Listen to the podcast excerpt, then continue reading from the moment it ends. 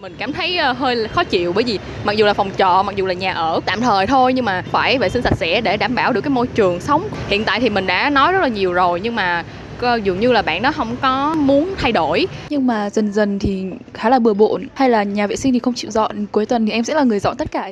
Thưa quý vị, thời gian gần đây, mạng xã hội xôn xao với bài đăng của một cô gái tố bạn cùng phòng là một hot girl ở bẩn. Khi bị góp ý đã tự ái chuyển trọ mà không bù tiền cọc. Bài viết bóc phốt hot girl bày hày, đồ dơ của phụ nữ còn vứt bừa phứa, tự tiện dùng đồ người khác kèm những hình ảnh bốc mùi nhận được khá nhiều sự đồng cảm. Trong số podcast ngày hôm nay, mời quý thính giả cùng lắng nghe tâm sự của nhiều người cũng có chung kiếp nạn này nhé. Thưa quý vị, nhắc tới kiếp nạn sống chung nhà với người lười biếng và ở dơ, nhiều bạn trẻ lên Sài Gòn học tập phải ghép chung phòng với bạn khác dù không hề biết nhau trước đó. Trải nghiệm sống chung nhà với người không chịu dọn dẹp, nấu nướng khiến các bạn cảm thấy rất chán chường. Nhắc đến giải pháp thay đổi tình hình, bạn kể rằng đã nói trực tiếp với bạn cùng phòng mong thay đổi nhưng chỉ cải thiện được một hai ngày rồi lại như cũ nên bạn cũng đang rất bối rối. À, nói chung là mình ở chung với hai bạn khác thì mình cũng biết là cái chuyện mà ở chung thì nó sẽ có nhiều mâu thuẫn nhưng mà mình cũng không nghĩ là à, gần đây đó, những cái nhìn mình thấy có cái bạn đó là cái điển hình của cái việc mà ở không có được sạch sẽ. Bạn đó rất là bày hày á, kiểu bạn không có thường xuyên dọn dẹp nhà cửa. Mình thật sự là mình rất là bức xúc tại vì à, thà là mình không có làm nhưng mà tức hai hai bạn còn làm nhưng cái người còn lại không có làm á, mặc dù là đã nói rất là nhiều. Ví dụ như trong cái việc mà à, nấu ăn nấu uống thì mình cũng chấp nhận là có thể là bạn không ăn, bạn không nấu, nhưng mà trong những cái việc ví dụ như là dọn rửa nhà vệ sinh hoặc là vệ sinh nhà cửa, lau nhà, quét nhà thì bạn cũng không làm luôn, nên là mình cảm thấy hơi khó chịu bởi vì mặc dù là phòng trọ, mặc dù là nhà ở tạm thời thôi nhưng mà mình nghĩ là à, ở ở đó lâu thì mình cũng phải vệ sinh sạch sẽ để đảm bảo được cái môi trường sống cũng như là cảm thấy thoải mái khi mà về nhà. Hiện tại thì mình đã nói rất là nhiều rồi nhưng mà dường như là bạn đó không có muốn thay đổi. À, mình cảm thấy là bạn hơi ngoan cố và giống như là à, có thể là những cái thay đổi đó nó nhất thời một hai ngày thôi nó lại lặp lại. Mình cũng hiện tại chưa có cách giải quyết. Em đang ở uh, trọ chung với ba uh, bạn khác từ các trường đại học khác nhau. Em thấy ban đầu cũng khá là vui, kiểu có mọi người với nhau, bọn em cũng hay tâm sự nói chuyện.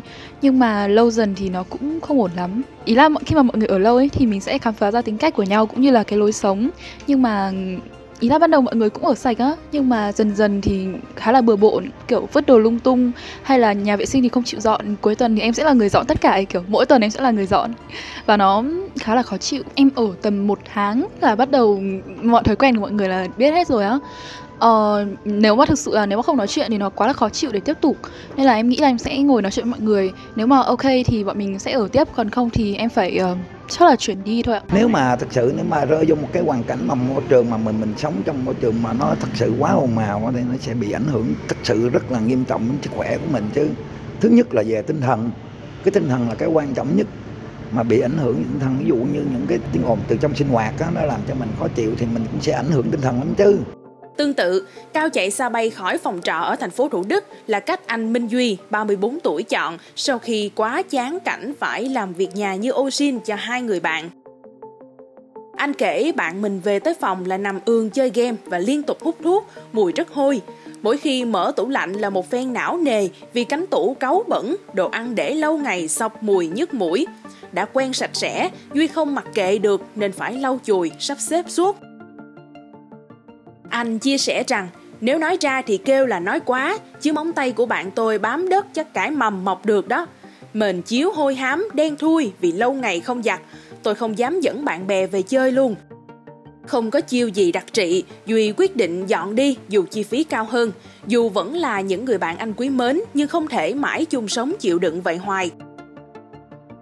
Thưa quý vị, không chỉ là chuyện bạn cùng phòng ở tạm thời mà kiếp nạn này còn làm nhiều người nhớ đến việc hàng xóm gần nhà cũng sinh hoạt làm ảnh hưởng đến nhà mình. Đơn cử có một câu chuyện khá bức xúc về tình trạng này như sau. ba tháng nay, khu nhà tôi đang ở, đường mười một, quận Thủ Đức, thành phố Hồ Chí Minh có hàng xóm mới và từ đó cả xóm mất vui vì đủ thứ mùi khó chịu, tiếng ồn ào từ những người mới đến. Đó là một đôi nam nữ trẻ luôn ăn mặc khá tươm tất mỗi khi ra ngoài, nhưng ở nhà thì không ra gì. Họ nuôi hai con chó nhốt trong lồng, nhưng lâu lâu mới vệ sinh chuồng và vệ sinh thú cưng một lần. Họ thuê nguyên căn nhà, phía trước là nơi để xe và không gian dành cho hai con chó, còn họ ở phía sau. Mỗi sáng họ lôi chiếc lồng chó ra ngoài cho chó phơi nắng trước khi rời nhà. Hiên nhà là nơi phơi ngổn ngang các thứ khăn, dẻ, vỏ ruột gối. Nhiều thứ cũ mốc còn dưới đất đầy rác. Các thể loại mùi hòa quyện bốc lên bay sang cả nhà hàng xóm. Cả hai người thường đi về khuya, mỗi lần mở cửa đều gây ồn ào do cửa bị kẹt. Dãy trọ kế bên nhiều người làm công nhân, quen giấc ngủ sớm, dậy sớm, nhiều phen phàn nàn nhưng chỉ dám nói với nhau. Cả hai nhiều lần cãi vã, thậm chí đánh nhau lúc nửa đêm, có khi là một giờ sáng. Chẳng biết họ có chuyện gì mà cứ đến giờ đó là cãi vã, chửi bới, đánh đuổi nhau, rồi có tiếng người rồ ga đi khỏi nhà, ít bữa tái diễn một lần. Mỗi lần như vậy, những đứa trẻ con của những người công nhân ở đây lại thức giấc cùng người lớn. Người hiền lành mấy cũng không thể chịu nổi những phiền phức từ hai người hàng xóm kia. Sài Gòn có khá đông dân nhập cư, không dễ có nhà riêng, hầu hết họ ở nhà trọ và hên xui cùng đủ kiểu hàng xóm. Có nơi toàn anh hùng hào kiệt, đến cuối tuần lại bày trò nhậu nhẹt, hát hò ầm ĩ. Có những nơi đàng hoàng, như chỗ trọ cũ của tôi, chủ quy định nghiêm khắc, tuyệt đối không cho ai nuôi chó. Bà nói không phải ai cũng thích chó mèo, và đây còn là nguồn chứa nguy cơ gây bệnh, thậm chí là có thể cắn người các kiểu, nên tôi ra nội quy cấm luôn. Tôi thấy đó là lý do hợp lý. Nhu cầu sở thích cá nhân là điều ai cũng cần được tôn trọng, nhưng khi điều đó ảnh hưởng đến cộng đồng, những người xung quanh thì mỗi người cần cân nhắc xem lại, chẳng hạn như chuyện nuôi chó mèo. Ở quê chuyện này là bình thường, không ảnh hưởng láng giềng, nhưng ở thành thị đất chật người đông thì lại khác.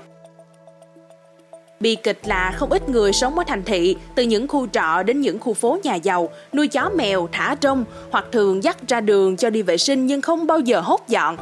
Tò tiếng cãi nhau đâu phải là chuyện riêng của mỗi nhà, cả chuyện hát hò cũng làm đinh tai nhức óc hàng xóm. Thưa quý vị, những chuyện trên đây vốn không phải chuyện mới ở thành phố này, nhưng ở đâu cũng có những chuyện phiền lòng vì hàng xóm ở dơ, sống dị.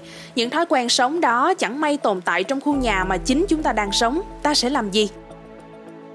Xin cảm ơn quý thính giả đã lắng nghe số podcast ngày hôm nay. Đừng quên theo dõi để tiếp tục đồng hành cùng với podcast Báo Tuổi Trẻ trong những số phát sóng lần sau. Xin chào tạm biệt và hẹn gặp lại!